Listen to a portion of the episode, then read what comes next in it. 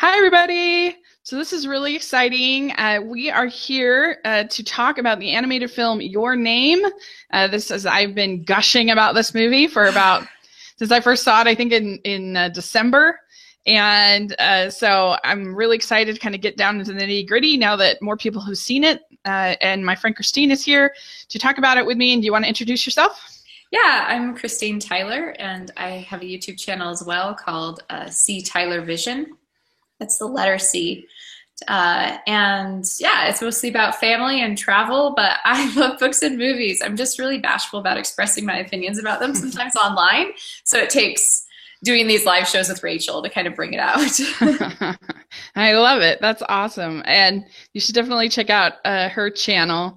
And this is going to be really fun. We are going, this is going to be heavy, heavy spoilers we're going to be getting into the nitty gritty. So if you haven't seen Your Name, you should see it. It's in theaters now. It's at, I think, something like 350 some odd theaters across the country. If it's not playing by you, then I would encourage you to let your th- local theater know that you want to see it. Uh, and because that actually does make a difference. Uh, especially if you have like a, a smaller theater, an art house theater some place, some theater like that uh, that's more independently run. I, I communicate with my local art house theater all the time. And i tell them oh you know I've re- i saw this trailer. This looks really good. I encourage you to have it. Um, i follow them on twitter and uh, we so I, I, really definitely would encourage you to to do that. Because uh, it does help.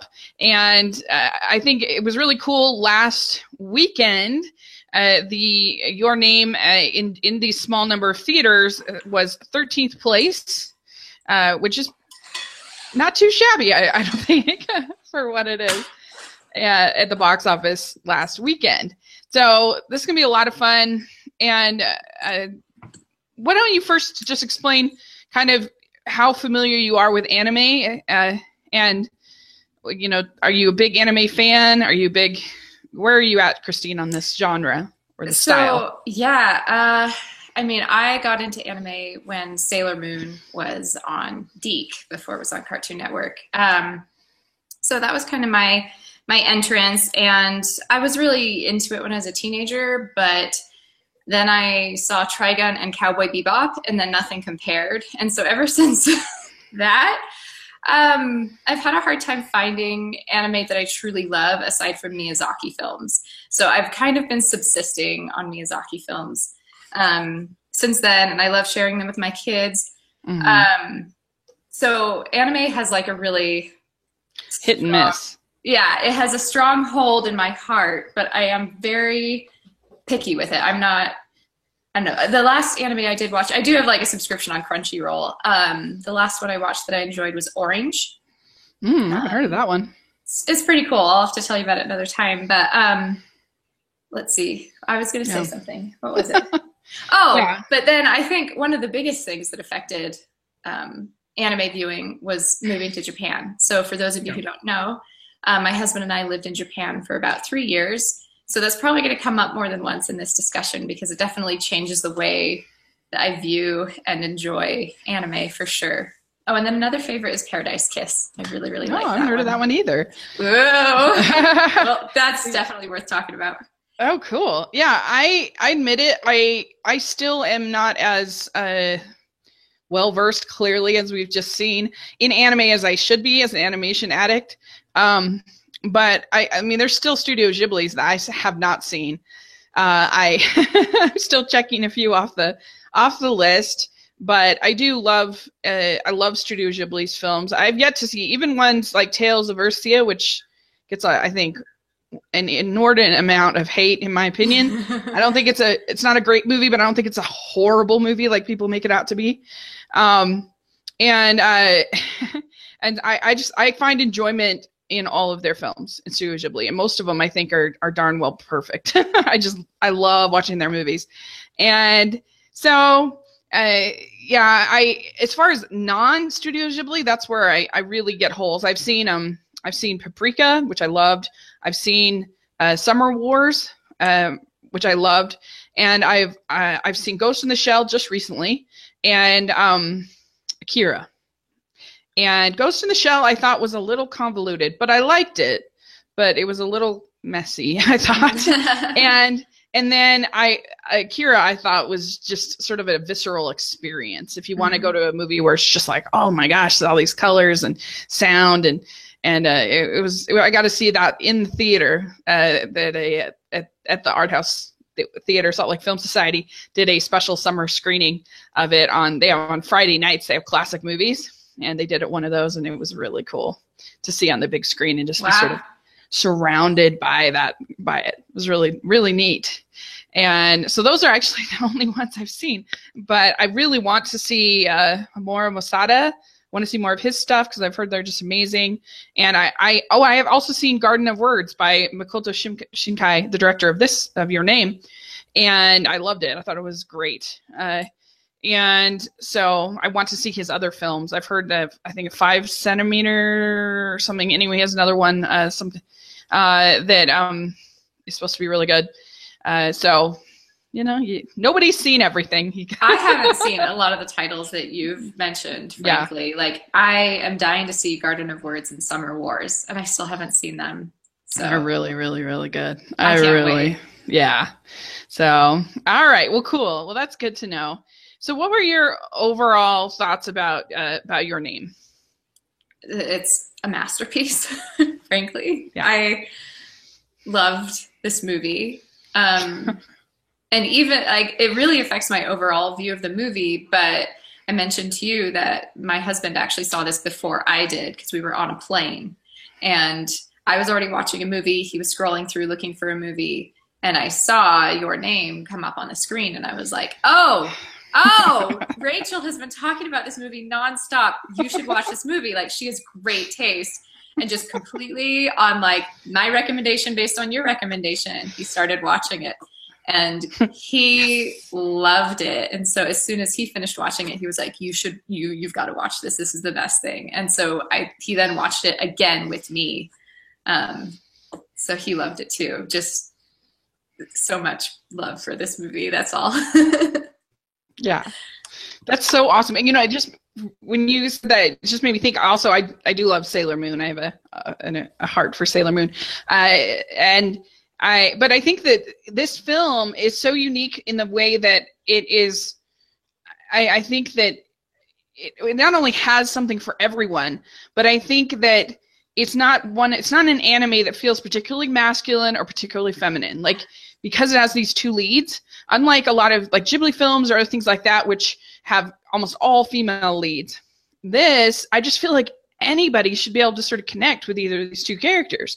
And so, yeah, I don't know, it's just interesting. And you say that about your husband loving it too, because I, I think that's one reason why it's just taken off with so many people is because it just has so many touch points that so many people can relate to.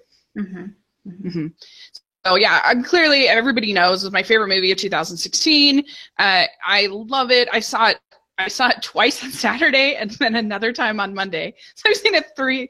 Like, there's not that many movies that I could literally watch. I like I watched it once with the subtitles, and then I just stayed in my seat and watched it again with the English dub. I I can't think of that many movies that I could do that with, and Right. and, just love it both times and get so much out of it and get new things out of it every time. I feel like it's such a rich movie. It's such a deep movie, but it's also like one that's perfectly fine to just sort of enjoy it as a lark. Like it, there's just so many ways to sort of enjoy this movie. I feel like, and so I, uh, I loved it. I just loved, loved, loved, loved it. So definitely. All right. So I guess we should maybe do a little, a little kind of, well, I mean, let's. I was going to say, should we do a little summary? But let's not. Let's just sort of summarize it as we ask the questions. So we have this initial. The movie starts out with, of course, you have Mitsuha, the the female character, the female teenager, and you have Taki, the male teenager. And uh, the first like 30 minutes of the movie starts out as this body swapping kind of comedy, like Freaky Friday or whatever.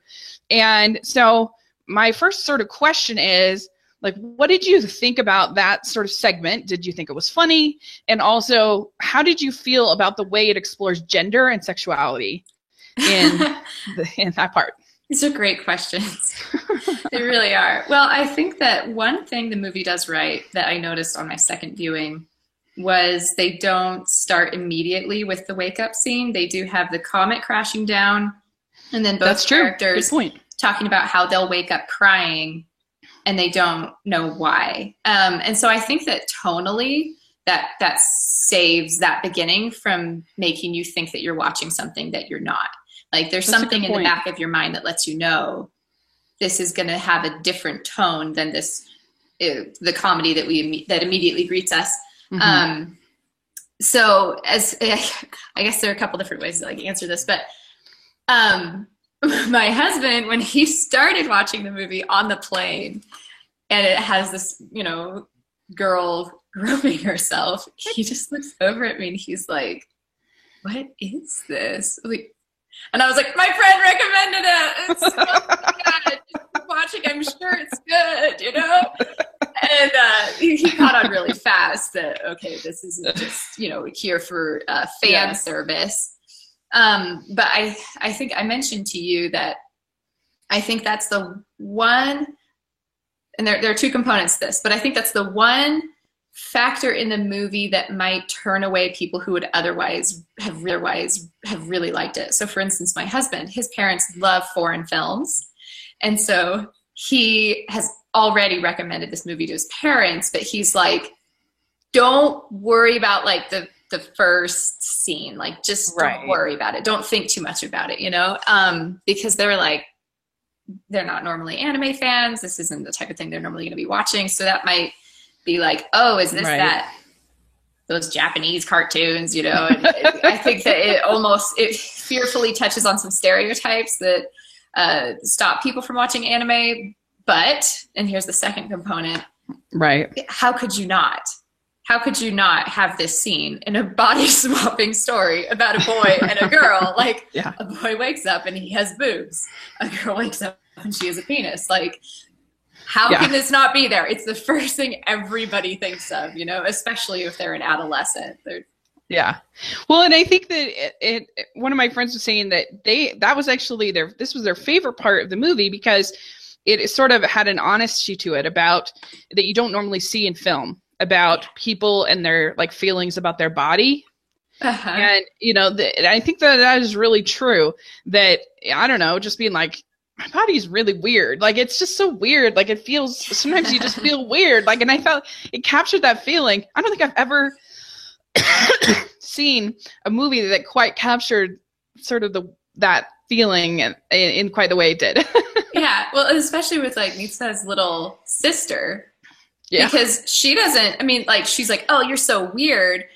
But yeah it's really not that out of place to you know Right. have a sibling and everyone's simultaneously figuring themselves out you know like right.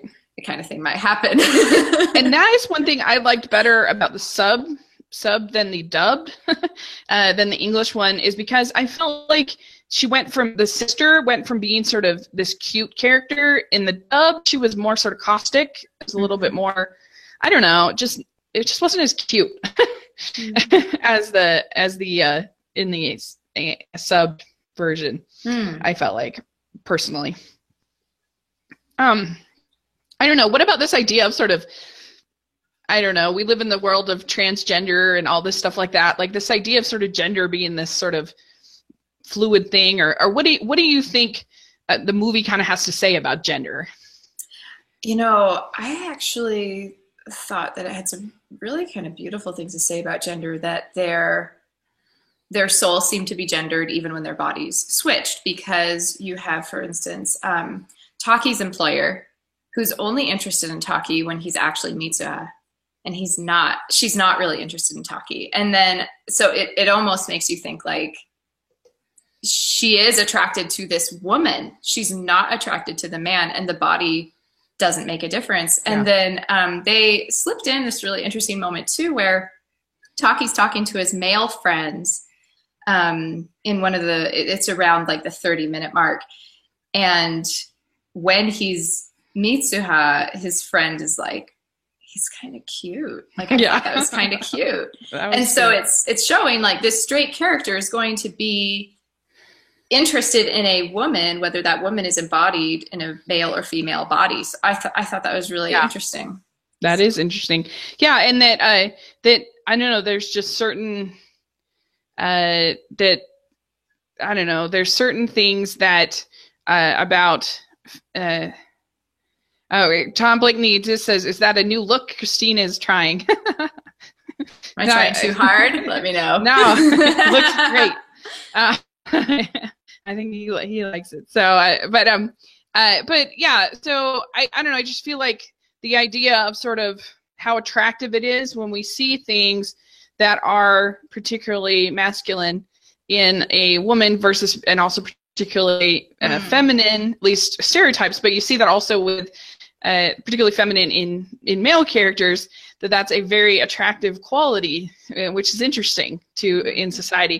Particularly, you saw it when like when uh, Mitsuha kicks over the desk when she's playing basketball, stuff like that. You know that she's sort of more masculine in this feminine body. That that's Right. very sort of it's interesting. And she says to him, I'm more popular, or you're more popular when you're me. Or he says that. Yeah. He says that to her. You're more popular when you're me. Yeah, stop And trying so to is he. screw up my relationships. so yeah, it's very, very, very interesting. And I like what you said there about how it's not it's not necessarily like, oh, is this straight character uh, gay? Um, because he's you know was attracted to to um, Taki, but really that's sort of compelling that he's not gay because he was attracted to Mitsuo. Really, Yes. it's interesting. um, okay, yeah. And did you you found that? Did you find it funny? Did it make you laugh? The body switching. Yeah, the It's body hilarious. So funny, right? Just and and even when they were like, "Oh, we've got to set some ground rules," and the ground rules are hilarious. They're like, "No baths, no looking, no touching," you know, and they're both breaking the rules. Yeah. is really funny. um, and, and just like the, the, I feel like the music works really well too, where. Uh, you know the voice acting and the music. I didn't see the dubbed version, so I can't speak for Yeah. that. But you know they're like building together until they get to this moment. It's like exactly the thirty minute mark where they're like switching places. I mean, it's just Yeah, it builds so well, and there's just so many little things are so hilarious. Like I love her like absolute thrill of going to the cafe, yes, and she's like taking the pictures of all the food, and he's like, "Stop it! Stop eating! Stop spending all my money!" yes, yes. And actually, it's funny too because um, there's a different uh, financial dynamic too in Japan where Yeah. The men will generally provide for the family, but the women will balance the budget. Um, Oh, and so. I, I thought it was a funny thing that she's spending his money in a way he doesn't like. And I think to a Japanese person, that would be reminiscent of a marriage because she's in Oh, charge of the money, but he's earning the money. So That's interesting. I, that's really good insight. Uh, because they do say, he does say, you know, he's like, stop spending all my money, and then she's like, well, you're working too, you're working too many shifts, and then he's like, because you're spending all my money. yes.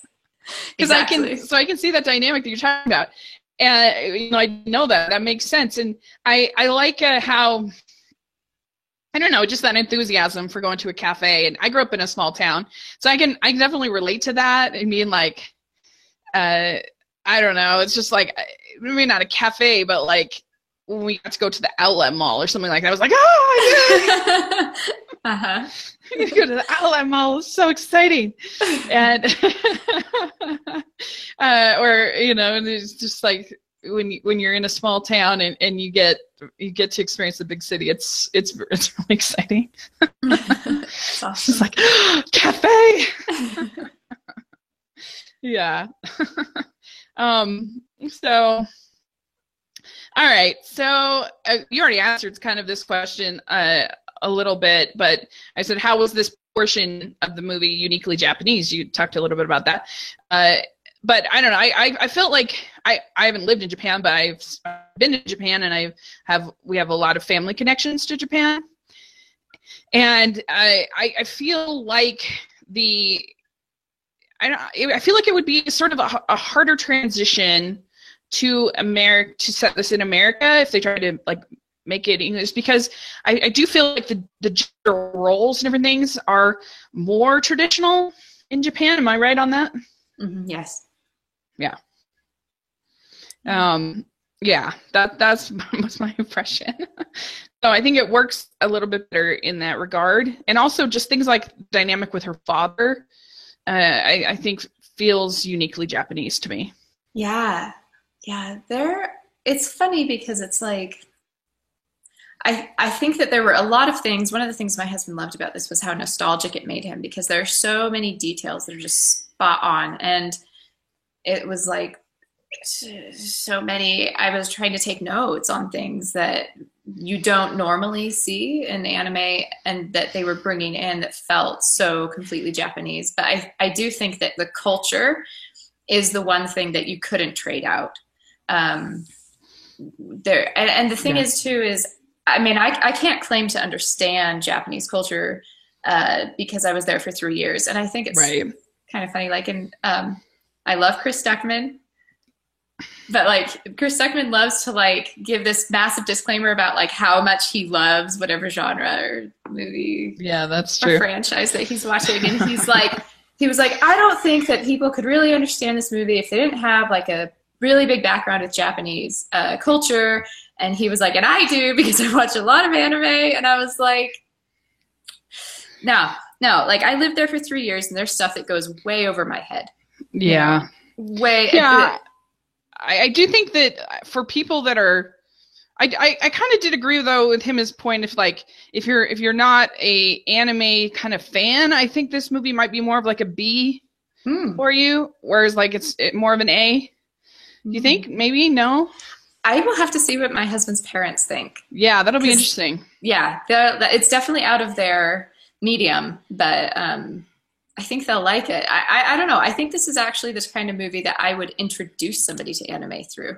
Yeah, um, yeah. I, the only part that I I do think that I don't know. The only feedback I've gotten from a couple people is that the the last kind of half of the movie gets a little confusing for them. And I do think having a little bit of a background uh, in the genre and in Japanese culture helps a little bit with that.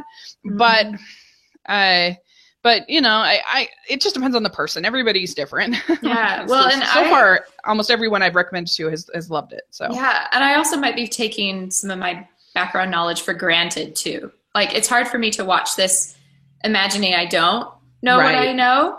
Right. Um, not even in technical details, but just like things that I've experienced or seen or felt, you know? Mm-hmm. Um, so, yeah. Yeah, because obviously, like the religious stuff is very. If you're looking for these, are uniquely Japanese. All of the um, Mitsu, Mitsuba, Mitsubi, Mitsuba, the the uh, the Mishi, uh, sorry, the Shinto uh, religion, that's obviously uniquely Japanese. Yes. But I don't, at least for me, I didn't feel like I needed to understand a lot about that religion to be able to under to follow it. For me, yeah. that just wasn't yeah. my experience. Yeah, I would agree. Um, so, uh, Tom Blake did say Stuckman grew up with a lot of things, and that is so true about his channel. It is.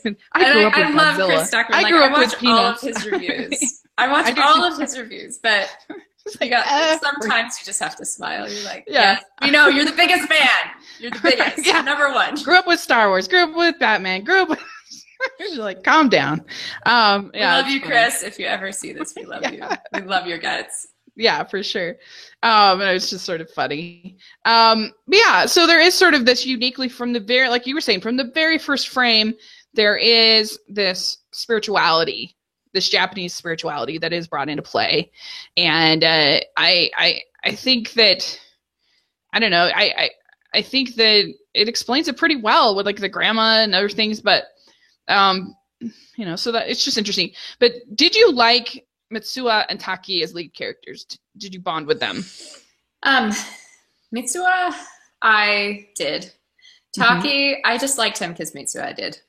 Interesting. Um, I had a harder time with him because hmm. I felt like he was more of the just like stand-in generic like anime guy. I feel like even down to his haircut. I was like, we see this haircut on like every single stand-in generic Japanese guy. It's it's like the boy Japanese Mary Sue character. So Um, but uh, the, the thing is, is Hmm. I don't know. Maybe I felt like I had that impression for the first like two thirds of the movie because I don't. I do think that he really rises to the occasion Yeah. um, in the end. So I don't think he stays that way. So I guess I did I- slowly.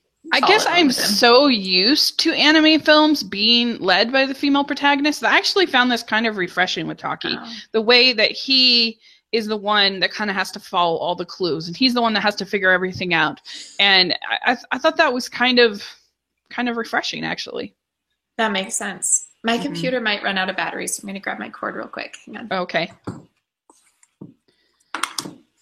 Yeah, because he, uh, I don't know, he has a uh, connection with his spirituality and with his uh, soul in a way that I feel like you don't necessarily always see with um with male characters. What I said real quick, I meant it.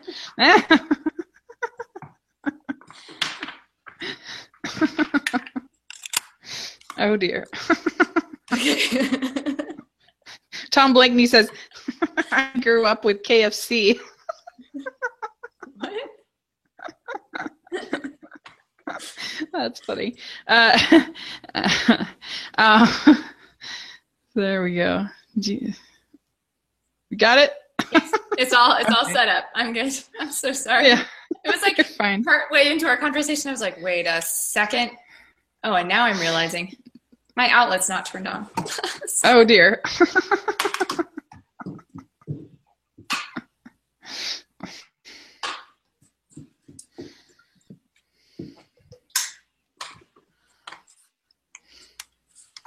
Okay, now. That's all right. No problem. Uh, so yeah, I actually really kind of the more I see it, the more I really like him as a character. I just Yeah. feel like he is uh, he he's given a uh, he, you see him sort of grow in his kind of relationship with his boss. You see them uh, grow, uh, him trying to sort of absorb the fact that he's more feminine. I think is interesting, but also just he has a connection with his spirituality that I think you don't sometimes see with male characters. You know that he Mm. feels this in his heart so much, and it's really like weighing him down. And I don't know. I just feel like you don't know, like in your if you think about like your classic romantic comedy or your classic kind of thing. You, how often do you really see sort of the male character, the one sort of putting all the clues together and and you know fighting for for fighting for the love, fighting for the the romance, you know, the the other people, and uh, so that I that's what I I liked about liked about him. Hmm. I think that all makes sense. And Yeah. I, like you said, you know, that you kind of like him more and more the more you watch it. And I've only seen it like twice now. So Right. I'm going to have to keep that in mind because I think you're right. And that's a good point. Yeah, but I, I, I can see because I, I had a little bit of that impression too when I first saw it too that Mitsuha was more the lead, and now I'm kind of I don't know, just sort of wondering about that. Right. but they're both really good characters. I think I really like Mitsuha and how uh, how sort of I think I feel like she's a very honest character. She's very honest with her friends. She's very honest. Like she's not somebody who's like holding all of this inside and you know not kind of being who like she's in the very first scenes you see her screaming out to the you know to the to the gods basically uh that uh of kind of what she wants out of life and and i think that's that's really refreshing yeah. So um okay. So what did you think of their friends of how their friends responded? We've talked a little bit about this but how their friends responded to the more feminine and masculine uh, mitsuha and taki.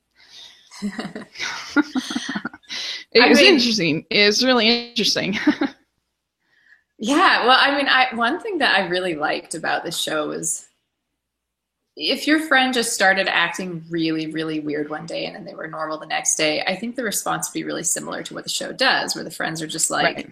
"You were weird yesterday. Like, what the heck? It was like you had amnesia," and then they would just kind of not care because no one's going to be like, "Oh my gosh, are you switching bodies?" You know, I feel like Yeah.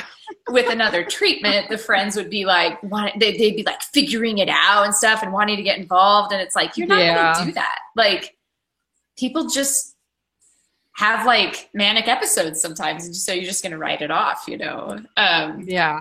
But I, I loved how involved mitsuo's friends get um, in the whole, you know, saving the town and uh, stuff Yeah. like that. It's like Yeah, that, they're- that they're- was beautiful. it's it's really beautiful.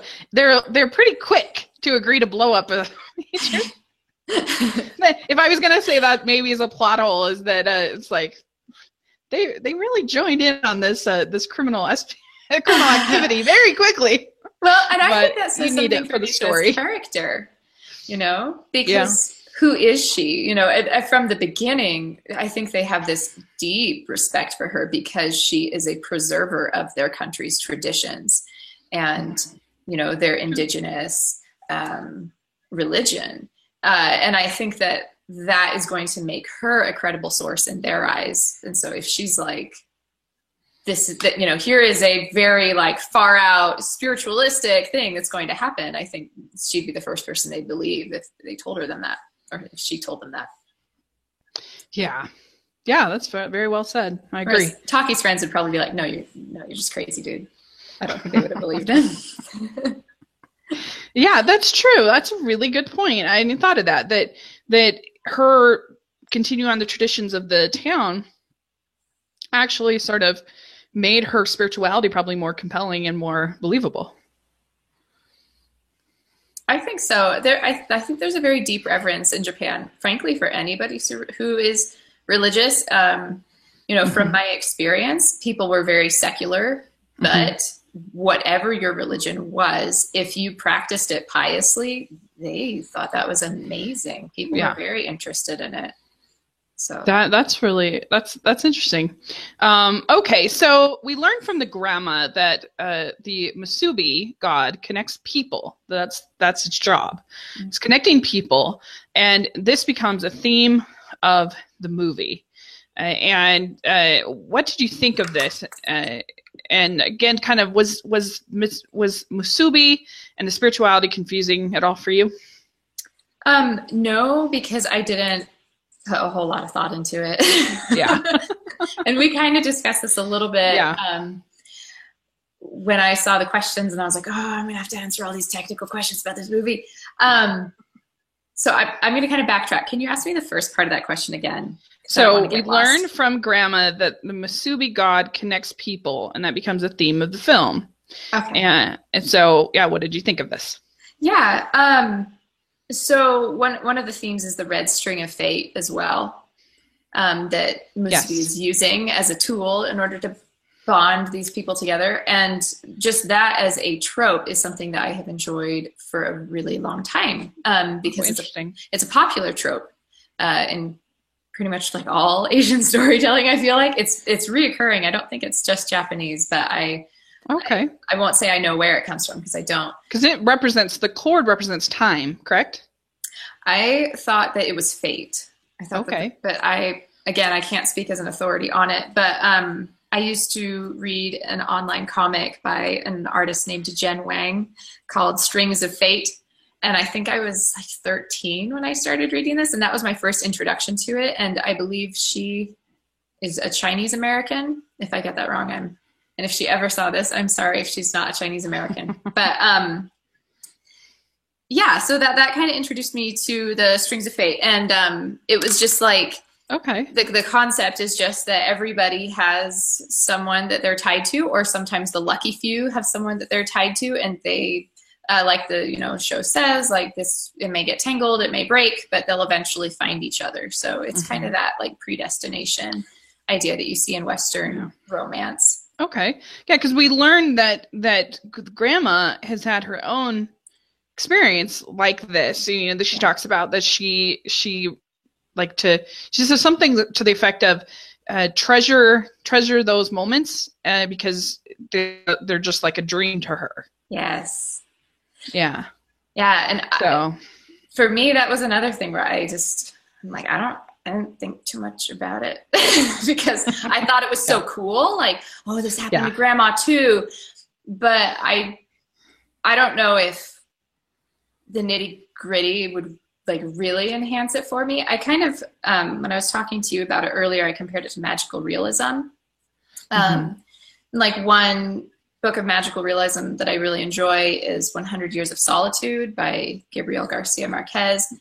Oh, um, interesting. I haven't read that. Yeah, it's it's it is a very interesting book, and I it took me a year to read it, and then the second book of his, Love in the Time of Cholera, that I read, it took me like three days because the way that you read has to change. Because I feel like in a lot of the media that we get in the states. Um, we're backstory happy, we're flashback happy, like everything has to be explained. Like they ruined yeah. Star Wars with midi-chlorians because they had to answer the how, and yeah. it's like no one wanted to know how the Force worked. like stop. Yeah, that's that's a valid point. That's true. I mean, that's what I think is so great about this movie, though, is it can be enjoyed on so many levels. That's what I'm saying you can like enjoy it as just sort of a silly lark. You really can. Right or or you can dive into the nitty gritty about the religion and the you know and you could enjoy it on that level and and everywhere in between. I feel like it has that potential to kind right. of uh, it's not a movie like i love interstellar. I think interstellar is great but a lot of people don't like it and that's fine. Um, but it, i do admit that interstellar is more sort of we're going to push this sort of this philosophy and this thing. We're going to push it push it more into the plot. We're going to make it more uh, like it's more sort of you kind of have to go with it or you don't go with it. There's not a lot of as much in between I feel like with Interstellar. Whereas there's a lot of in between I think here. There's so many different ways to kind of embrace it or not embrace it. Yeah. So yeah. And yeah. uh, well, what I was gonna say before I like make a reference and then never explain why I made the reference to A Hundred Years of Solitude uh-huh. is because stuff oh, yeah. will happen like um, you know a person will have yellow butterflies follow them around for their whole life or a woman while she's hanging the laundry ascends to heaven um, or a character survives in the back room for like four generations. Oh, okay. And and it's never explained. It'll just be like mentioned offhandedly. Like and then butterflies followed her around for the rest of her life. And the thing is is like it'll really slow you down and make it take a year to read the book if you try to figure out yeah. why or what you know if you like that kind of about it. Yeah. If you like that kind of story you should watch Beasts of the Southern Wild. I have seen bits of that that movie. Yeah. It's it's yes. very magical realism, I feel like. Yeah, I that's actually on my to watch list. But I'm gonna write a little note to myself. Yeah. Um. Anyway, uh, so that is really really interesting point for sure. So we already talked about the braided cord.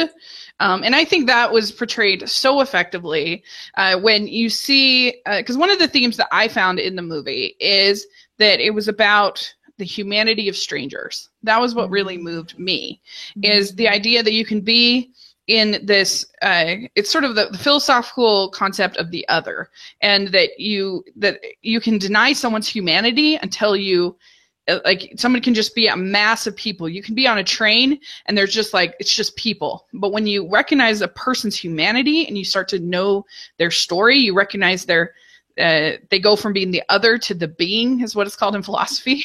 Um, to being a human being to being a fleshed out how you you you will do almost anything for that person once you understand their humanity mm-hmm. it's kind of like in our our faith it's like once you once you understand that somebody's a child of god mm-hmm. then you you want to do anything to share share with them to uplift them to help them.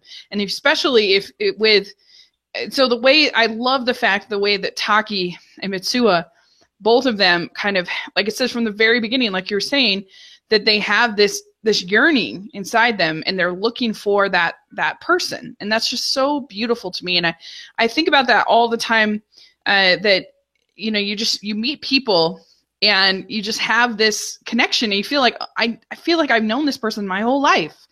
And it was especially true on my mission, you know, where I would meet people and I was just like, I know that I'm supposed to help you. I know for sure. And uh, and you know, we and I, I just feel like that that's so beautifully I can't think I, I don't know if I can think of another movie that that sort of captures that feeling yeah, so well. And as soon as Taki kind of Taki gets the uh, the cord, you know, from Mitsuha, and three, you know, for, for three years he he just feels like he's searching for something in someone. I just, uh, I just love that. I don't know. did, yeah. did, you did you sense any? Did you like that kind of uh, yeah. thing? And, yeah. And I think that you you calling it the humanity of the other is really a good way to put it, especially because the to Mitsuha the last thing that she is is a handsome boy in Tokyo. You know, like that's the yeah. polar opposite. And that's why she wants that. It's because it's so different from who she is. So it's yeah. for her, it's a definition of the other. Yeah, that's uh, very true. And just when when Taki goes through Mitsuha's life after he drinks the sake is just uh, so moving. I thought I was tears oh running gosh. down my face. oh, I'm like gonna get teary just like thinking about it. right? Oh, just when you you you understand who a person is and and what they've endured in their lives and how just that just it just makes you it's hard you, it's just hard to uh to to not cry i right. think when when you understand like who someone really is and and how they matter to god how they matter to their loved ones just who they are as a person right. and uh so I, that's that's my favorite thing about this movie is just like the connection to humanity and how because uh, some people are like oh i've i've had a couple people said oh well, the first part was the best part and then it gets a little convoluted in mm. the hmm. in the last part which is fine if you like the first part first part brilliant that's fine i don't i don't have a problem with that but for me the first part is more sort of like freaky friday it's it's something i've seen before in other movies you know body swap movies and even things like the family man or you know just lots of movies where someone trades places and and things like that and yeah. which is fine uh, but for me just the it's just such a beautiful, richer experience uh, as it moves along, and uh, and so I guess my next question was: Were you surprised that the body swapping stopped so suddenly, and why do you think that uh, Musubi ha- like did that? Why do you think that she stopped, or he, or whatever the god stopped that from happening? Um, she is a goddess. Um, okay. So like the first part to that is like, was I surprised? And I also kind of want to um, address what you were saying about friends feeling yeah. like the first part was the best part and then it kind of like goes off the rails. Um, I feel like this movie was designed to subvert your expectations. Yes. And in so. order to subvert your expectation, you have to create an expectation. And not everybody is going to appreciate having the rug pulled out from under them. Yes.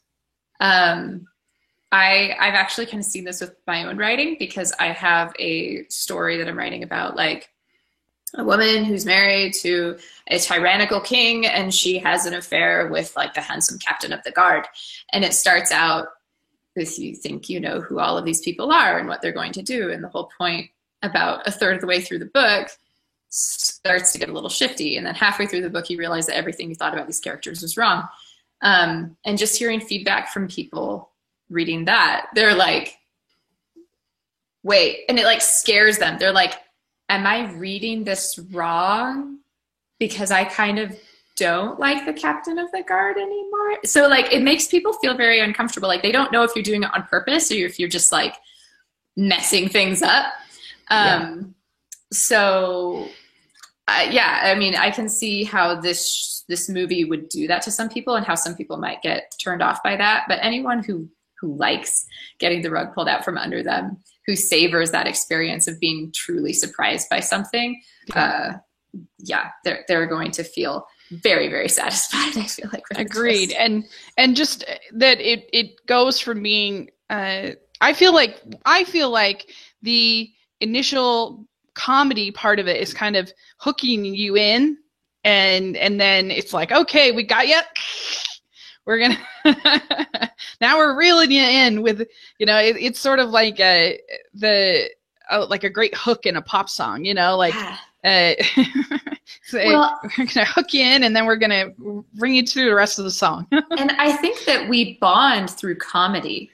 Yeah i think that if these characters had been morose and somber for the whole first 30 minutes and that just continued it'd, it'd be like we're watching it from somewhere else because we're going to keep our distance yeah. because we don't want to be emotionally associated with whatever tragedy is going to befall them Yeah. But That's if true. it's funny, then it's like we put our guard down and Yeah. we start to love them and we start to emotionally invest in their story because we're not afraid.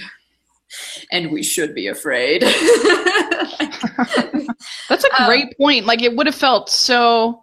I mean, I, to use Interstellar as a sort of an example of one that doesn't kind of, even though I love it, uh, it it is pretty pretty somber. It doesn't uh, it doesn't give you any kind of any chance to sort of breathe into the film right. in the way that this does. That's that's a really excellent point for sure. Um, why do you think Masubu would make them forget their names, and what is the power of names in the movie?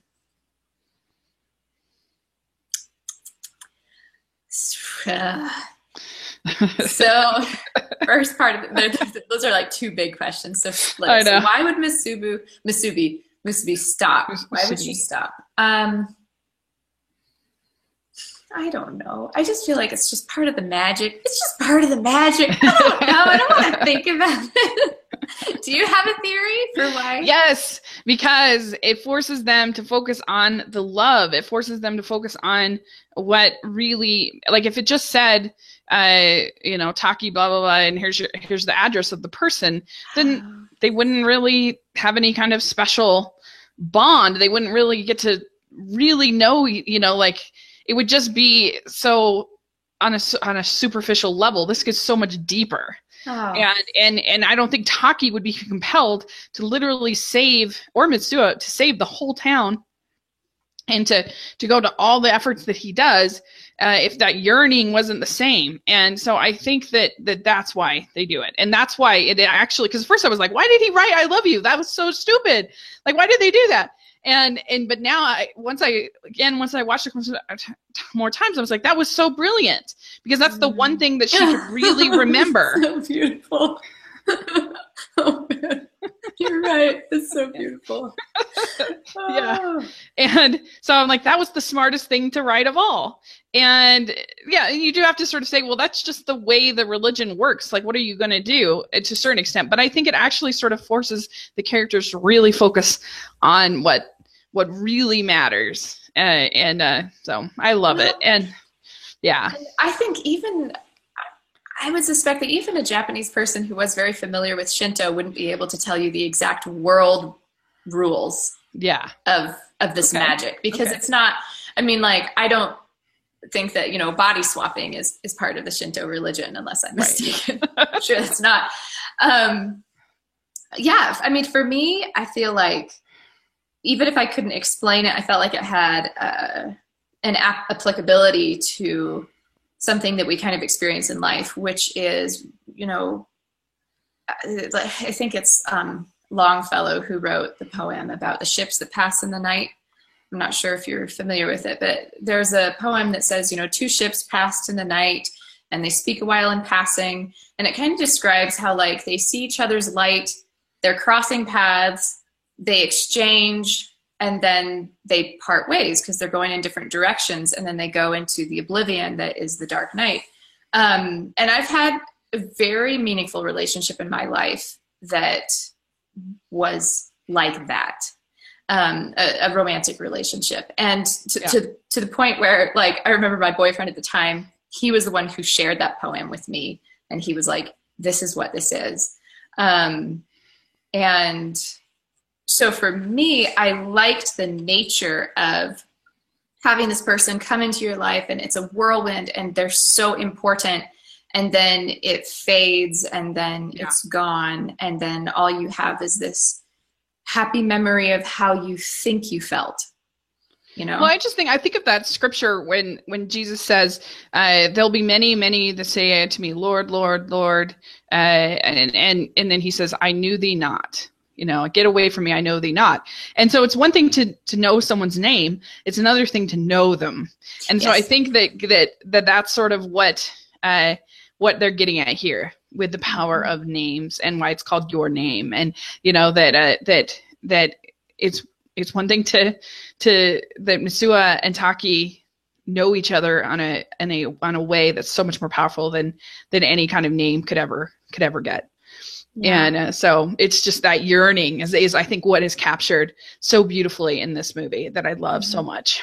Um, so my next question is, uh, so why do you think and this kind of kind of similar so so why do you think that taki feels so compelled to find out about itomori and the the and we've I, I said what does the movie say to you about the humanity of of the other and strangers? We talked a little bit about that but mm. um i don't know. Why do you think he feels so compelled to to, to find out about itomori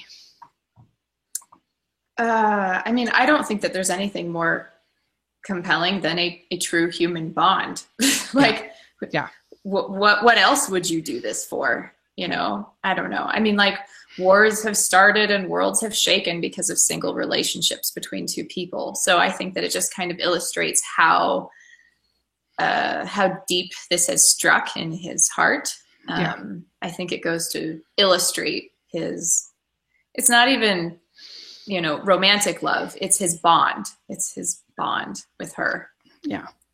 And you got to I don't know, just there's are certain things that you just feel like innately compelled yeah. to learn more about and to to understand the humanity of these people and right. uh, our, our, fellow humans, you know, and and uh, and when uh, I remember when I was um like 10 or no, what am I saying? Like 12, middle school, whatever that is. Uh, I went to the uh, Holocaust Museum and I I certainly I had read Yuri and Frank, and you know, there's things I knew about it, um, but there was just something they give you this card um, when you go to the Holocaust Museum, and each and it gives you an introduction of the person, and then you have your next, and then each sort of each at least this way they did back then. I don't know if they still do, but uh, and then each sort of level of the museum, they'll tell you what happened to that person at that level.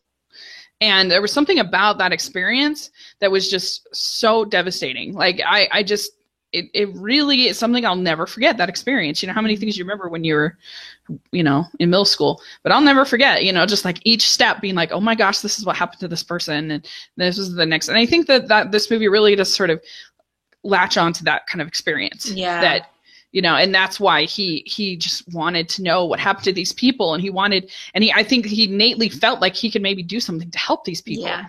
for some reason he couldn't figure out why why did he like it happened three years ago how could he help them but yeah he felt like he, he needed to and he felt like he could and and uh, so it's a I don't know. It's very, very, very compelling, and yeah. it just builds tension so well because you're just like, how is he gonna how's this gonna work? Like it's three years ago and they're in different times and all this stuff and how is this all gonna happen? And so it just draws you into the story so much. Yeah well and he i think that he built so much hope with her too. I mean it was like as they were you know growing closer together i think that they were both just assuming that i mean he's only in tokyo. Like they, they would eventually meet. And then he has this plan that he's going to meet her. And so there's so much hope in that. Yes. and then to true. cut that short, it's like, of course, he's going to feel compelled to like finish this story. Yes. So. Yeah, because you almost need to like regain that hope. Right. That yearning's still there. Right. And so he had like the little, like, oh my gosh, you know, and I, I can't, like, why is it still there? if, if, you know, you're just, yeah. oh man. So what do you know about like sort of they have this family shrine yeah in uh in um for the for the family and they they they do the offering for the kuchisa, kuchamasaki mm-hmm. and so this is, is is this symbolizing in their religion it symbolizes basically like half of mitsuha if it's like half of her soul is kind of in it. Is that correct? Or yeah, and the only reason that I know that it was half of her soul is because like it's briefly mentioned in the movie, and then I just saw that YouTube video that was explaining it. Yeah. Um, because I don't know a lot about yeah, I know all of all of how that works. We certainly yeah. saw a lot of it. Um, and in Japan, like they do have a lot of really small shrines that are family owned. So that felt very familiar. And the, yeah. the interesting thing is too is um, while some people are going to see that with a lot of respect, it, it was really interesting to see the other school mates of Mitsuha being like, oh my gosh, I'm so glad that's not me. yeah, that was Um, interesting. That was really interesting. Yeah, because I think that the the flip side of that is while some people are going to respect it, other people are just going to feel like it's archaic. And I think that they're it, it's interesting because like talking with a Japanese friend, um, we we well several Japanese friends. I talked about spirituality with a lot of them because it's something that interests me, and it's just something that they in particular did not spend a lot of time worrying about. Like my friend who was Mm. Buddhist, um, I said, you know, what do Buddhists believe about life after death? And she just gave me this very vague answer. Like she wasn't really sure. She's like, but I'm Buddhist.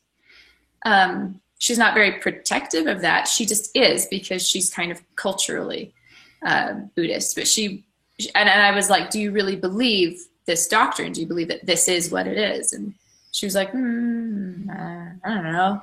Does it matter? Um, so I think that there, that's kind of this rising secular generation that is very disconnected from a lot of the meaning behind these traditions, and yet they'll see value in upholding the traditions for the sake of maintaining their culture identity. Well, I mean, if you think about it, though, we learn that I think it's more than just a culture because we learn that that this was important to her mother. right? We learn this connection that she had with her mother, right. and you know, and that this was a source of animosity between her father and mother, of the shrine, and and uh, everything like that. And so I think that's part of the reason why she keeps going, keeps going through with it. Yeah, yeah. So, and I'm always I'm always bashful about like talking about someone else's religion. So if I just Yeah. misspoke on anything, I completely apologize. I don't want to misstep.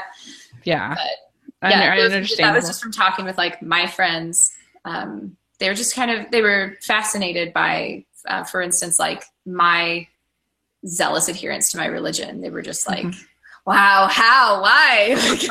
How do you even come to the conclusion that you're so sure that something is true that it would affect the way that you live your life every single day?" They just thought that Yeah. was really and.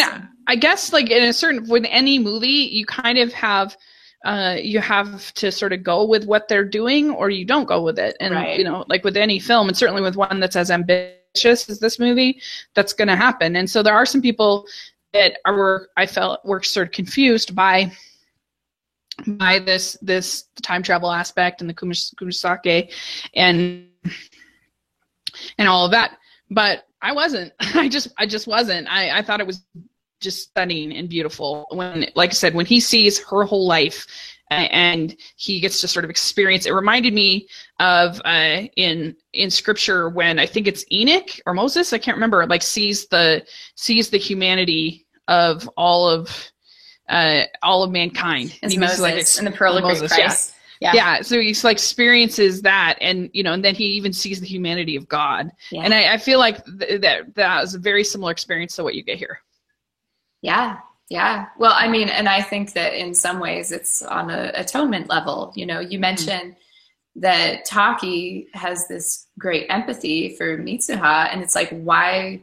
Where does this empathy come from? And it comes from walking in her shoes, you know, Right. experiencing her memories, and that was, you know, what we believe Christ's great sacrifice to be was Yeah. he experienced our pain, he experienced our lives, and was Mhm. therefore able to you know, fill his bowels with mercy um, because of that. So, yeah, and i mean that's the great thing about this movie and, and any good movie is that it'll help you sort of uh, bond with other people and other cultures and other uh, you know gives you empathy for for people. And I, I just felt like this movie was just so it was just so moving. It was so beautiful. And just this story of these people that uh, rescue each other. I just thought was beautiful. Like we all need people in our life who uh, who rescue us. And that's one thing i've always loved about the story of cinderella was this theme of rescue you know and that you get to your like lowest of low where you where you feel like you can't go on anymore. And i just hope that i certainly i have been but i hope that uh, other people have that person who will rescue them and will and and, so i think that there's that great theme in this story too it's just that um and, and not even just mitsuha and taki but the whole town you know and the way that that uh the Mi- masubi is able to sort of orchestrate Mm. the the rescue of all these people is just it's beautiful. Mm. Yeah. Very beautiful. So, uh, I, I guess, what did you think about the ending? You know, I, the with so they they they they don't know where each other are. They feel this yearning. They don't know what's happened, and every once in a while, he will see, like on the subway or whatever, we'll see the braided cord, and we'll have this like you know moment. yes. and and and and then uh and you know and then we get this moment on the stairs where they walk past each other and then look and and then you just see tears running down her face and tears in his eyes you know and he's like i think i know you from somewhere and, oh it's so good I felt like I was watching like the most important football game of the like of all time. It was like because I think if it was an American movie, I'd be like, I know they're gonna end up together. Like, who cares, you know? yeah But with this, I was like, will they? Won't they? Will they? Won't they? And the thing is, too, is like one thing that I think that um, like Western viewers of Japanese media will miss like constantly is just how strong the um like how strong the the, the, the reservation is like when it comes to really expressing your emotions. And this Yes. is not a judgment call on japan at all. It's just totally different. Like the expectation of what you say to strangers and the kinds of things you say to strangers and the kinds of things, things you say to your friends like um it's just completely different and it's a much bigger deal. And uh, so for instance like with this other anime orange um, like this character has the opportunity to do this big great thing if she can just talk to this guy and just tell him how she feels. And it takes her like the whole series to do it. And like the comments underneath people are just like why doesn't she just tell him? Why did she just tell him? Why did she just tell him? And it's like no you don't understand. Like right. this is a different country unless you are japanese then it's your country. Like it's not the same thing. And so their hesitation in speaking to each other tracking each other down um, it, it's different. And so like for them to have the courage to literally be chasing each other through the streets i'm like oh i'm gonna get all emotional. Like you know like she gets off the train and like he chases after her and everything. Like this is a big deal. He's doing something so out of the norm and so out of his comfort zone. And so is she. And then it's like and then they meet and then they see each other. And it's like again there's this emotional restriction like should i really say something? Like what if i what if i shouldn't? And then they do? I don't know. ah, so good. Yeah. It really it had me wondering until like the last three seconds. Oh beautiful. Well, and and like I, I guess we never want to mistake the sort of forthrightness of American culture for honesty yeah of emotions. yeah That that that is definitely not necessarily intertwined. yeah Uh, and the people can be very loud and be v- not expressing who they really are at Right. all.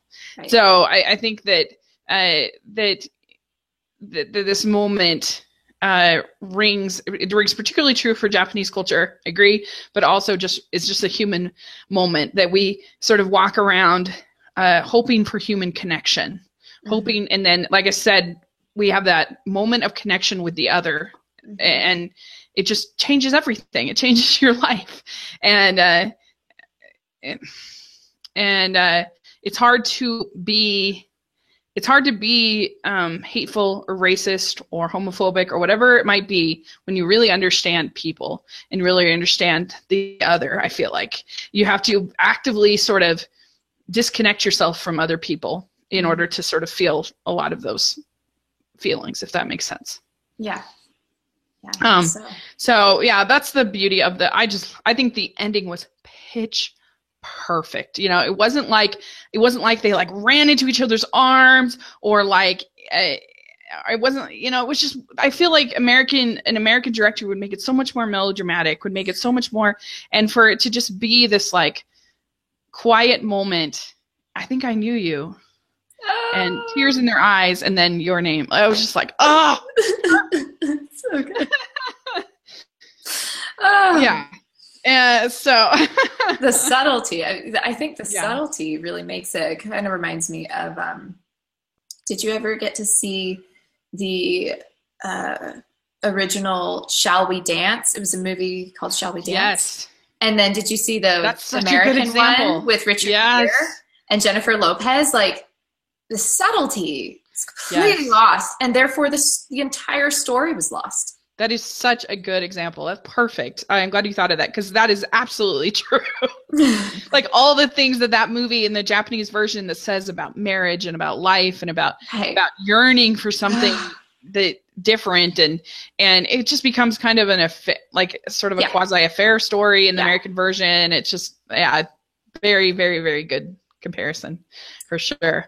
Um, it just becomes a dance movie. What are you going to do in the American version? Oh, as so opposed to something so much better yeah in the japanese version um yeah i don't want them to make this into an american movie Yeah, i really don't i just don't uh maybe there's a couple directors who would do it right but i don't know i just don't want them to do it because yeah um so and they would totally whitewash it you know it would be like star selena gomez and Ugh. you know, or something like that. Um, so, what did you think of the music? Uh, there's this band called RADWIMPS uh, that uh, that uh, does the music. Um, what do you think of it? I thought it was beautiful. I don't know if it's a soundtrack that I'm going to like buy and listen to just for its own sake, hmm but I felt like it blended with the movie itself really well to the point where Mhm. you don't even really notice it unless you're looking for it, which I think is actually a good Yeah. thing. Yeah, I mean, there are a few times when it felt a l- it did feel a little sort of it made it feel a little episodic, you know, because you had these sort of um, montages, these musical montages. I liked them, but I could see that complaint about it feeling almost more like several episodes of a TV show in a way Mm. because of these sort of montages. Mhm. But I, I really, really, really uh, loved the music. I just spoke to me. Uh, I, I just. I, I I found I just listen to it all the time just because I just it's so relaxing to me. I find it very therapeutic. Mm. And so I, I, I love it. I, but it was interesting. The American dub, that was probably the biggest flaw of the American dub was the music because Really? uh, when it was translated into English, uh, it felt very rushed. It felt like they were speaking very fast, and and it's so funny because you'd think I prefer it. I would prefer it more in English because I would know what they were saying. Saying, but because I couldn't understand what they were saying, it was actually worse. Like I'd rather I'd rather listen to something in Japanese and just sort of enjoy it um, versus listen to something in English where I can understand the English, if that makes sense. Because it was felt very very fast to me. Mm. I don't know. Um, so yeah. Uh, um, let's see here. Okay, so uh, the the last just the uh, the next question I just had was, what do you think of the animation? So I think that the backgrounds were beautifully rendered.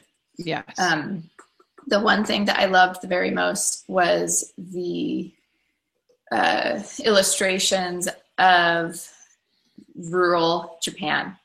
Um, I feel like, so I was trying to think of other animes that um, depicted rural Japan a lot, and Inuyasha was one that I came up with. I don't know if you've ever seen that one, um, but it's not it's not the focus. It's not like, wow, look at that gorgeous background. And then I was like, I guess Pokemon, like they go out in the forest a lot, but you can't even recognize it as Japan. It's just kind of like, it's just, it's just really um, not artistically rendered. Um, so this was like the first time that I felt like someone actually wanted to.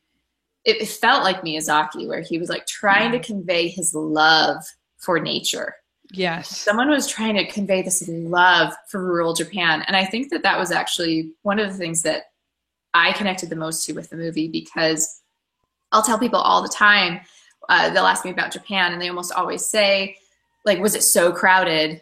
And I'm like, no, Japan is like 70% forested and mountainous. Interesting. I see. I didn't know that. Yeah, and like barely populated at all. And the thing is, they and they just have really um, strict laws on like where they can build. And so, in like especially in Tokyo, they don't build out; they just build up.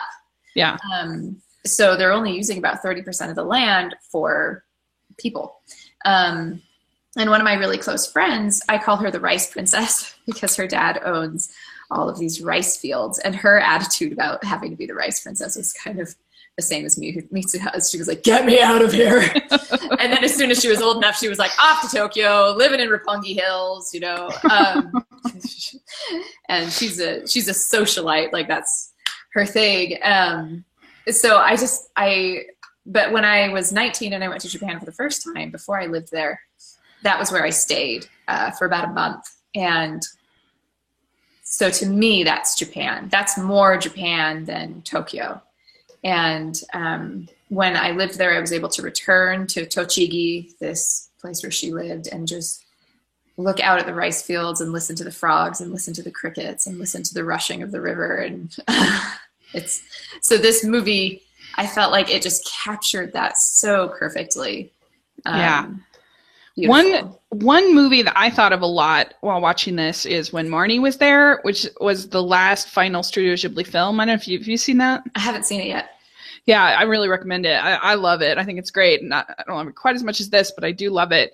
And uh, and it has a lot of the same sort of spiritual kind of connections, and and it's done through a family in this case, as opposed to a a, a relationship. But it's really beautiful film.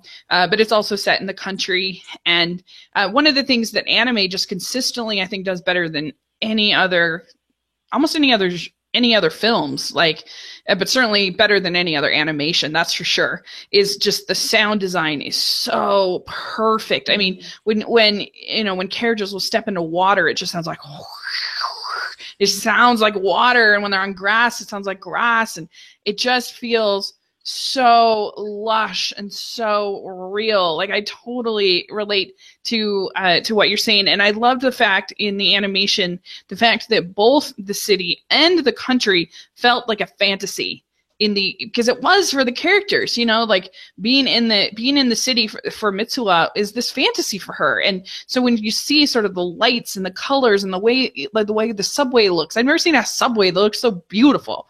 And uh it just i don't know i just loved that you know like seeing and and as somebody who grew up in a small town when you get to go to the to like a real big city for the first time it is so exciting it's so exciting and uh and so i don't know just the the sound design was Mm.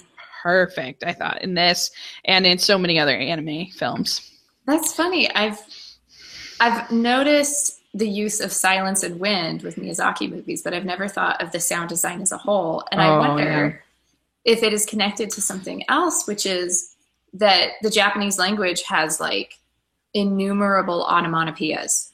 Like everything. Like the sound a fish makes when it opens its mouth has an onomatopoeia. Like they have so many more words for sounds and I wonder if that attention to sound hmm would have to do with the way that they would film sound, because there would be more of a priority. To Tom about. Does say, "What is wrong with you, Christine, for not seeing when Marnie was there?" I know what is wrong with me.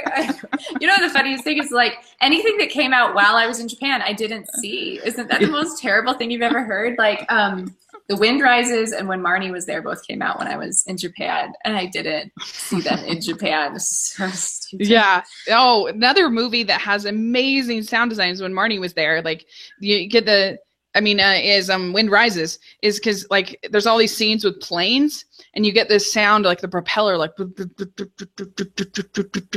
and it sounds so real. Sounds Wow. so good. Wow. but uh, I know it's it's it's just this like small detail in a way, but That's it just cool. makes it feel so much more immersive to me. And like watching this on the big screen, it really was just an awe-inspiring experience. Like everything about it to me, with the music, with the, it just. Oh, it was almost like it felt 3D, even though it wasn't 3D. There's moments when the photorealism of the 2D animation just take took my breath away. Like when you see like I don't know, just the way that the forest looks, the way that the city looks, it just was so immersive. It felt like ah, was so great. Mm. And uh I don't know. I just was dazzled by it. Mm. I did feel like the word a I would use. gap in the animation for me though. Uh-huh. Um, and it kind of reminded me of have you ever seen the I think it's 1986 version of the Last Unicorn? no, I never have. I've never seen that movie. We are you are watching it. We're talking about it. Like, we will do it because that is I, I could talk about that movie for a long time. But uh, one of the things that bothered a friend the first time I showed it to him, we had just read the book together. Like he was doing chores my dad, and I read the book to him. Yeah. And then we sat down and watched the movie to celebrate finishing. And uh, some horses came on screen first, and he was like, "Wow, those horses are so beautifully rendered." And then like the unicorn came on screen, and he was like, "What happened?" He was like, "It looks like a marshmallow with legs." And I think that what it was was they were going to have to animate the unicorn for the entire movie, and so they made its design as simple as possible. And I felt like that was kind of what happened with Taki.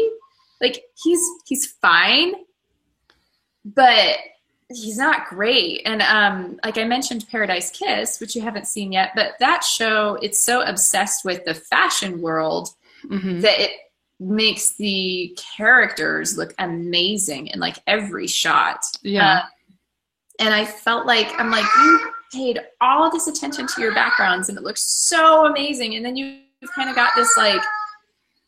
Yeah, okay, guy. And then his his hair was the one thing that bothered me the most. Where I was like, really, it does look like a little Lego hat that they just stuck on top of his head, and it doesn't move. Mitsuha's hair is much better. Like hers moves, and I think that they're kind Yeah. of showing it with a thread and everything like that, you know, more. So it didn't destroy the movie by any means. Yeah. Can you hear my daughter? Yeah. Okay. No, that's totally a fair point. I'll, I'll grant you that about the character animation. Uh, maybe uh, here, stall whoever's watching Okay. this. All Talk to Tom. Look at my daughter. So I wrote in uh, to a friend uh, about this movie. I said that uh, I'll just share this while you're you're doing that. So I wrote to a friend. I said uh, this movie it's all about the humanity of strangers. How people are just a mass of a town or a city until we feel their humanity, and then we will do almost anything to rescue them. The grandma tells us at the start uh, that the God, uh, Misu Misubai Misubai, uh, connects people. And that is what happens with Mitsuha and Taki. This is why the only thing that doesn't get erased is I love you, and why him drinking the sake at the shrine allows them to switch one last time. It's not just a love story, but a movie about how we all need each other.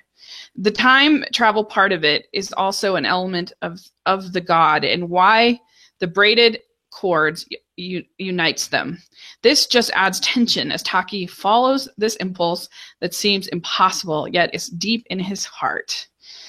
And uh, so that that's the movie for me. That's sort of sum- summarizes why I love it so much because it really is not just about a love story. It's about how we as humans need each other and how we need to sort of protect each other uh, and and look out for each other and and sort of recognize each other's humanity and how much better kind of the world would be if we if we did that if we uh, if we understood uh, people. And it's so easy i think in modern tech with modern technology to take away each other's humanity uh, you know whether it be uh, you know somebody trolling online or or saying doing something mean because that person isn't a person. The person is just a name uh, on a, a twitter feed or just a name you know so we can cyberbully them. We can do horrible things to them but uh, because they're not a human to us. And uh, you know and and so i felt like that was such so beautifully portrayed here. And i did love that also in when marnie was there. I think uh, when, in when marnie was there it was all about how a family could rescue each other uh, that um that these characters uh, that this this girl was so depressed and so sad and she had all this love around her but she didn't recognize that love and she didn't feel that love. And so when the the the various things happen in the movie uh, it, it really wasn't about sort of the ghosts or the supernatural part of it it was a family that was all uniting both uh, beyond the veil and on earth to rescue a little girl or, or, or a young lady. And that's why I think the movie was so moving and beautiful to me. Uh, but I think that this one, it's a little bit less repetitive than when Marnie was there. Uh, when Marnie was there, does have certain scenes that they do, and then they do that same scene again, and then the same scene again. But uh, it, it's still a beautiful movie that I love. Uh, but I think uh, this one is sort of takes a lot of those themes and does this even better. And uh, so I don't know. It's just it's just so beautiful and uh, like like I said in the in the quote, Christine, that you know it's, it's not just about a love story; it's about a movie about how we all need each other. So that's what that's what uh, moved me about it. Let's see here. Oh, I thought I saw her again. Looks like she's not back. I'm back. Oh, you're back! Yay! Yeah, I'm back. so, yeah. So that's what really moved me about the story. It's just this this sense of sort of the humanity of strangers, and that we really do need each other, and that we need to recognize each other's uh, recognize each other's humanity. And but then I also just loved how many I just loved the whole experience. I loved how funny it was. I loved how beautiful it was. I loved how immersive it was. I loved the characters. Yeah, you can say about the character design. I get that. That's fair but I still was very attached to both the characters. And, uh, you know, it wasn't like there's certain things with character design or with characters that they can do them in a certain way that is very, re- re- like, that turns you off. And I, like, somebody can have a voice that's just really, like, the, in the Black Cauldron, for instance, Black Cauldron has lots of problems, but one of the problems I had with it is that I hated all of the voice choices. They didn't fit. They didn't feel like they belonged to those characters. They, it was distracting to have the little dog character talking like Donald Duck. It, mm-hmm. it, it, it took me out of the moment. Like he has beautiful moments, but the fact he sounds like that was very distracting. There was never anything like that for me in this movie, you know, as far as the character design. I, I just, so I loved the characters. I loved, uh, I just loved everything. I, I, it's just a beautiful, beautiful film. And, uh, but I, I don't know. I, I just love that sort of, that yearning that it captured is probably my favorite. Uh, so yeah. So what are what about you, Christine? What are you sort of taking away from it that really that you loved most about it, or that uh, that stuck out to you the most? Hmm. Oh, I think for me, the reason that I'm like this movie's a masterpiece kind of goes along with something that um, I've heard Hayao Miyazaki say, where people were asking him about the, you know, kind of the lack of romance in his movies and he talks mm-hmm. about how like he he likes to introduce these you know women and men who need each other. And you may f- like you may feel like there's romance you may not. It doesn't really matter because it's not what matters. And i feel like that this movie is a romance that also teaches that which I think is phenomenal. And I don't like one of the reasons I have a hard time with romance is I think I've talked with you about this before is I just have a hard time uh, understanding why characters will like each other. Like it's hard to show why two people would fall in love yeah. in like an hour and a half. Um, and with with this movie, it's like, no, they really fall in love in a way that you don't see very often. Usually it's like, that's, oh, wow. very true. Like, look at his chiseled jaw and like, oh, he, you know, he, maybe he had a save the cat moment at the beginning of the movie. So like, you know, yes. he's a nice guy. And, um, you know, maybe they'll sing a romantic duet or they'll like the same music. it's like the 500 Days of Summer thing. What's the line? Just because she likes all the same weird stuff you do doesn't make her your soulmate. Um, she's a great line. Uh, but with this, there's none of that. There's none of it. There, there's like just them loving the other person for who they are, and in a lot of ways, just for existing and seeing the value in their existence. And I'm like, oh, oh, I'm gonna cry again. But it's like Taki, like he's like like when he wants to save her, he doesn't want to save her because she's a damsel in distress. He doesn't want to save her because he loves her in a romantic sense. He wants to save her because for her to not exist would be a tragedy because he has experienced her existence. Yes, that's so well put. Very, very, very true. Very good. Yes. So that's what I like. that's my takeaway. Yeah. I'm curious. Uh, one last question. I'm curious. Uh, what age group do you think that this would you recommend this to, or would you watch it with? I'm just curious. As a parent, what would you say? you know, honestly, pretty young. Yeah. I think as soon as they could, as soon as they were in that phase where they were recognizing their own body parts, because that's like the only thing I can think of that Yeah. might be a little something that you'd want to talk about. Like, honestly, I think it would be an interesting conversation to have at the age where they're discovering their body parts, you know? Um, Yes. Not, maybe not with like my five year old. That's not quite the discovery I'm talking about. Um, but like, Right. 9 10 11 honestly if they're mature enough to have the conversation then i think they're mature enough to watch Yeah. the movie and to understand it yeah I think so too. Uh, I because I, was just the reason why I asked is I'm going to visit my nieces on Friday, and uh, I was thinking my I have a niece that's 13 and a niece that's 10 or 11. I can't remember. Uh, and so I was thinking of taking the two of them, and I think that they can both handle it because uh, my younger niece, uh, she is very very informed on anime and Japan- Japanese culture. So I think that especially she can handle it. Mhm. Uh, so anyway, just curious. yeah Uh, no so I, yeah, I don't think that's bad at all i i think it would be and the thing is too i think especially at that age even at 10 i mean my sister and i remember stuffing socks down our shirts and everything like that and imagining having breasts. It's something that's very curious to girls that are right there that tween prepubescent age. I think it'd be interesting for them. Yeah, so. I think so too. So all right, well, I think we pretty much covered everything. Did you have any else other parts you want to talk about, or? I've had a couple things yeah, were kind of please, interesting. let's do. Um, there was this really bizarre coincidence that happened between me watching this movie and us doing this video, and that is I started reading another book with my son called Jeremy Thatcher Dragon Hatcher that I read when I was a kid. And the dragon's name is Tiamat. And I was like, hmm, okay. And then I watched this movie again the second time just for this discussion. And the name of the comet is Tiamat. And I was Oh, like, whoa, hold the phone. so then I had to Google Tiamat. And it's a Mesopotamian goddess of both creation and destruction. And she was a dragon. And Interesting, I was because like, it- if you think about that uh, that video that I shared, and I'll put a link down to the video in the description section. Uh, this is Hugh Gilberti. He goes more into the um, the nitty gritty.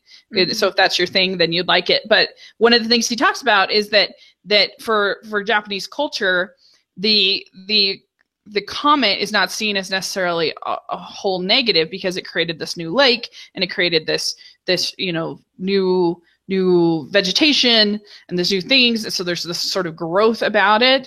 And uh, and which i thought was really interesting you know that yes it's obviously a, a loss for humans but but not necessarily a loss as a whole which i thought that was interesting. Kind of gets what Uh-huh. you're saying about creation and Yeah, and Shinkai actually, in, in that same video, he mentions that the director said that the comet is connected to, it's supposed to represent a dragon, and it's shown with the ceremonial, oh Um, interesting uh, I want to say, tools that they're using.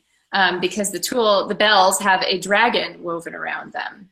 hmm. So I was like, they paid attention Oh, to yeah, those- here. those those gold bells yeah. yes that's true and so that's both creation and destruction that's what i was thinking yeah Yeah, and it said that very good just Wikipedia. I mean, I didn't do a whole lot of research, but it said that um, its creation power came from joining salt and fresh water, which I thought was really interesting too, because like that's one of the creation theories is that like these comets or asteroids hit the Earth, and that was what the they had ice on them, and that was what brought water to the Earth and created life for the first time. Um, so I just thought that was super interesting. But yeah, it was known as Yeah, the destroyer or a sea serpent or dragon. Um, Tiamat.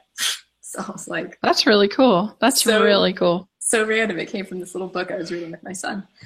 Um, oh, and one thing I wanted to mention that I liked about it, and again, I'm just going to draw Miyazaki in here all the time, but um, uh, he has this other quote that's I think it's misconstrued sometimes. Uh, people were kind of outraged when he came out with it, where he was kind of telling his illustrators, he was like, "Stop watching hentai and basing all of your animation off of other animation." And people were like, "Oh, Miyazaki hates porn," which is like a conversation for another day. Um, but what he was saying and what Miyazaki is this like avid, avid proponent of is not studying animation to create animation, but to study life. Um, and in um, some documentary, I remember I was watching about Spirited Away, he's talking to his animators about how to get Chihiro to open this dragon's mouth. And did you ever see this? Um, the, the documentary? Yeah, I don't know. Or did you see this? I, I haven't. So he's talking. I mean, I've, I've, seen Spirited Away many times, but, but yeah, yeah, I, haven't, I haven't seen this. Okay, so I'll have to hunt it down to show you because you'd love it. But he's talking to his animators about how to illustrate Chihiro getting um, this thing, getting the dragon's mouth open so that she can put the medicine in. And oh, he's yeah. like, he's like, you know, it's like when you have a dog and you're trying to get your dog's mouth open. That's what I want it to look like. And all the animators are like, mm-hmm. and he's like, how many of you own a dog? And no one raises their hand. And he just gets like super pissed. He's like, How can you illustrate life if you don't live your life? And he's like, This is so stupid. Because he's like, You don't know. Like, you have to have the experience in order to draw it. And I feel like that is where I get kind of ticked off with anime is when I'm watching it. I'm like, we just feel like we're watching the same rehashed thing over and over. Like, is anyone going outside at any point? And um, I think that that yeah. is the power of Miyazaki's animation. And I felt like this movie had that same power. Like these yes. actually went out, they actually like observed human movement and interaction and like what's really going on in the world around them, and then they brought that to the table. Yeah, it makes yeah, it feels very. Uh, and you could say, well, well, why do you, you can make I don't know, like you could make the Jungle Book or something like that, and obviously not have been to a jungle or you know things like that. Like you don't have to. You can make a movie about the Renaissance, and obviously you haven't lived in the Renaissance, but that's that's kind of not what he's talking about. I I think I can imagine he's talking about sort of having um, not just copying what other people's other people do, but like having authentic sort of experiences and having creating human moments, and that's what this does so well. And that's what, you know, in all the craziness of something like Spirited Away, he does such an amazing job of creating these sort of human moments for Chihiro and these bonds with these characters throughout the story. Uh, and certainly you get that here. And, you know, that, uh, that, it's, it dazzles you, it surprises you, but uh, it it also has that humanity for sure. Mm-hmm. Mm-hmm. Yeah, that's very true. Very um, good. Let me see if I had anything else that was like so important. I have to bring it up because um, there were a bunch of just like random things. Well, and everybody is a lot of people are saying that Makoto Shinkai is the new Hayao Miyazaki, and he really resents that. He doesn't like that, and I can totally see why because uh, that's a lot of pressure. First of all, to be called the new Miyazaki, and also, uh, you know, you want to be your own your own thing. You want to be your own. Uh, pre, you want to be appreciated for your own level of genius, and not uh, you. You don't want to be like I don't know. Like his his work is good enough and strong enough that it deserves to be appreciated on its own level. So I can understand why, out of respect for Miyazaki, first of all, but also out of just sort of wanting to be his own thing, you know, Absolutely. that he would say that. Well, and anybody who does value the kind of thing I was just describing, where they're like, we're going to go out and we're going to find our own way to express this thing that we see, you know, they're not going to want to feel like there's some version of someone else's work, you know, that's exactly yes. what they're avoiding. Um, so yeah, I could definitely understand that because he he loves uh he loves Miyazaki so much So Mhm. who wouldn't? I mean, Well, and I think too, like Miyazaki, I mean, he was, he is a genius, but there are still some limitations th- that affected his work. Um, I think that, like, Spirited Away, for instance, is, again, it's another masterpiece, but the animation in it is tragically inconsistent. Um, and Miyazaki knew it. uh, they they were rushing like crazy. It was they he had his people working like 24 7 around the clock in order to try to finish it on time. He had a couple things in common with Pixar in that way. yeah, I, um, I'm, I've never. I'm just so dazzled by it. I, I must admit, I, I Mhm. don't even notice that. I Mhm. probably, as an animation critic, I probably should, but I don't know. it doesn't so, it doesn't ruin the movie by any means, but Yeah. yeah the only, i think the only thing that i had um, written down i don't think it's like a huge point i guess it kind of just adds to a point i was talking about earlier where um, the emotional reservation is greater with japanese culture is they translate what taki writes on mitsuha's hand as i love you. Um, but there are like five at least at least different ways to say i love you that just i know like in japanese. Um, you have like the most serious, which is like watashi wa anata aishiteru which is like no one ever says that because it's so serious. I mean, that's like like my my friends. I have like friends who have never said this. They're like in their 30s. They've dated men for like years and they've never said that and like they've never heard their parents say it to each other. Like Mm. it's so serious. And the thing is is by not saying it, you keep it sacred, you know, so that it really means something. Like that's the thought behind that. But then you have um, things where like you love food, you know, where you say like daisuki or whatever. And he like what Taki writes to Mitsuha is skida, which is just like it's like less than what you'd say about a meal you like. Oh, really? it is. It's Oh, not that's interesting. Yeah, it's not this like punch in the face like I love you so much forever. It's it's not even Oh. close. Okay. But the thing is is I feel like this is one of the things where if I I would appreciate it more if I were Japanese because I would know what the exact connotation of of skida would mean because it, it's also slang. Like he's not even saying like skides like that like, like that's what it should be but he shortens it to like skida and i'm like it's it's and, and maybe it's because he's in a hurry. I don't know. So I, i'm gonna have to like find a japanese person and and try Yeah, to interesting. pick their pick their brain on like why would it be skida and not even like daisuki which is like the level that they put in like Cardcaptor Sakura when sakura finally tells the guy that she likes him she like Hmm. jumps at him with the moon behind her and she's like daisuki so anyway Yeah, that's the great thing about this movie is there's so many layers. That was something I never, of course, I never even thought of because I didn't know that. because So- this means i love you we've only got one phrase we, we, we say the same exact phrase for like i love this meal and i love my husband like there's no difference yeah. So- It's kind of like a there's an episode of uh, Big Bang Theory where where the the uh, uh, Leonard tells Penny that he loves her, and she can't say it back. She's too like shy or whatever. And later on, they're uh, they're eating eating out, and she says, "I love these cheese fries," and he's like, "You could say it to cheese fries, and not to me." right exactly that's just the failing of language and ma- maybe Yeah. that's that's the theme because like their names for instance fail to convey their essence their full identity and they forget their names but they don't forget the love and even the phrase i love you fails to convey how he feels about her i don't know Yeah. Yeah, I think that's very true for sure.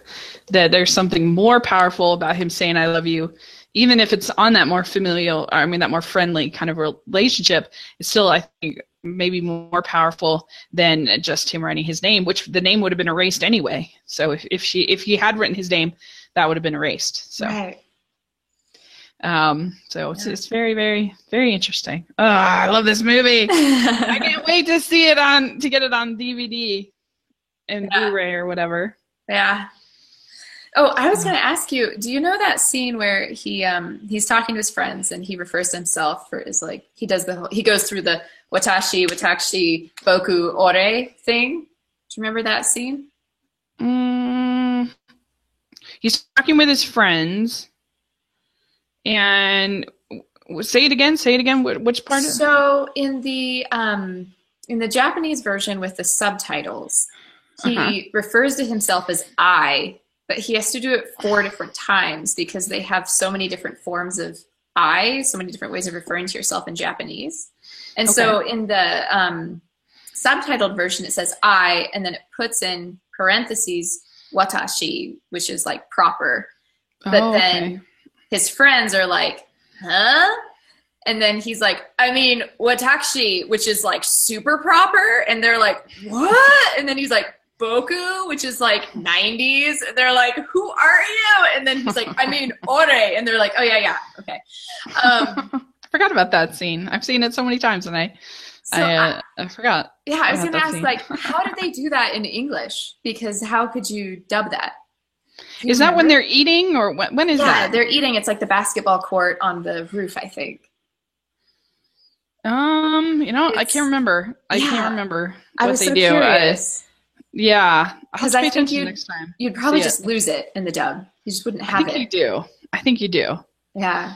Yeah. So, and that's funny too because that's um, there's a gender parity there because uh, I don't know how much you know about Japanese, but like Boku's only for boys, and if- Okay. if, you're like a crazy intense tomboy, then a girl might be like Boku if she's kind of acting machismo about what she's doing. But um, like, and then the new one is ore, but only boys do it, so girls don't get to use those. And so I think it's interesting because like Mitsuha is in this position where she has to literally rethink the word I. That's a very good point.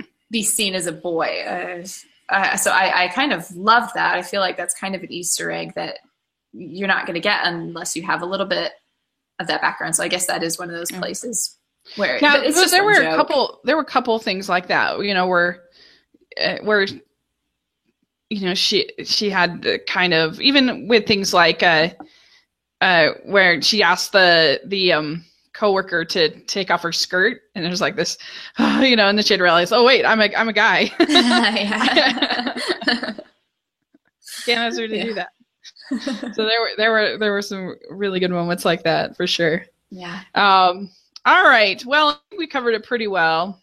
Uh, and I really appreciate you joining me on this because there's nothing I like more than nerding out about uh, about anime and your name. Likewise. so, uh, where can people find you? Uh, people can find me on Twitter at MRSCTYLER or Mrs. C. Tyler. Um, they can find me on Instagram with C, the letter Tyler Insta for my family account, or C, the letter Tyler, uh, what is it? Books, I think, for like my book account. C. Tyler Books. Uh, yeah, and then my YouTube channel is C. Tyler Vision. Dot, or youtube.com slash C. Tyler Vision. So yeah. Sweet, and I'll have those uh, links uh, in the uh, in the description. I have them. If you could send, if you get that that video that you were talking about with Miyazaki, I can put that link in there Yeah. also. Yeah, I'll do that.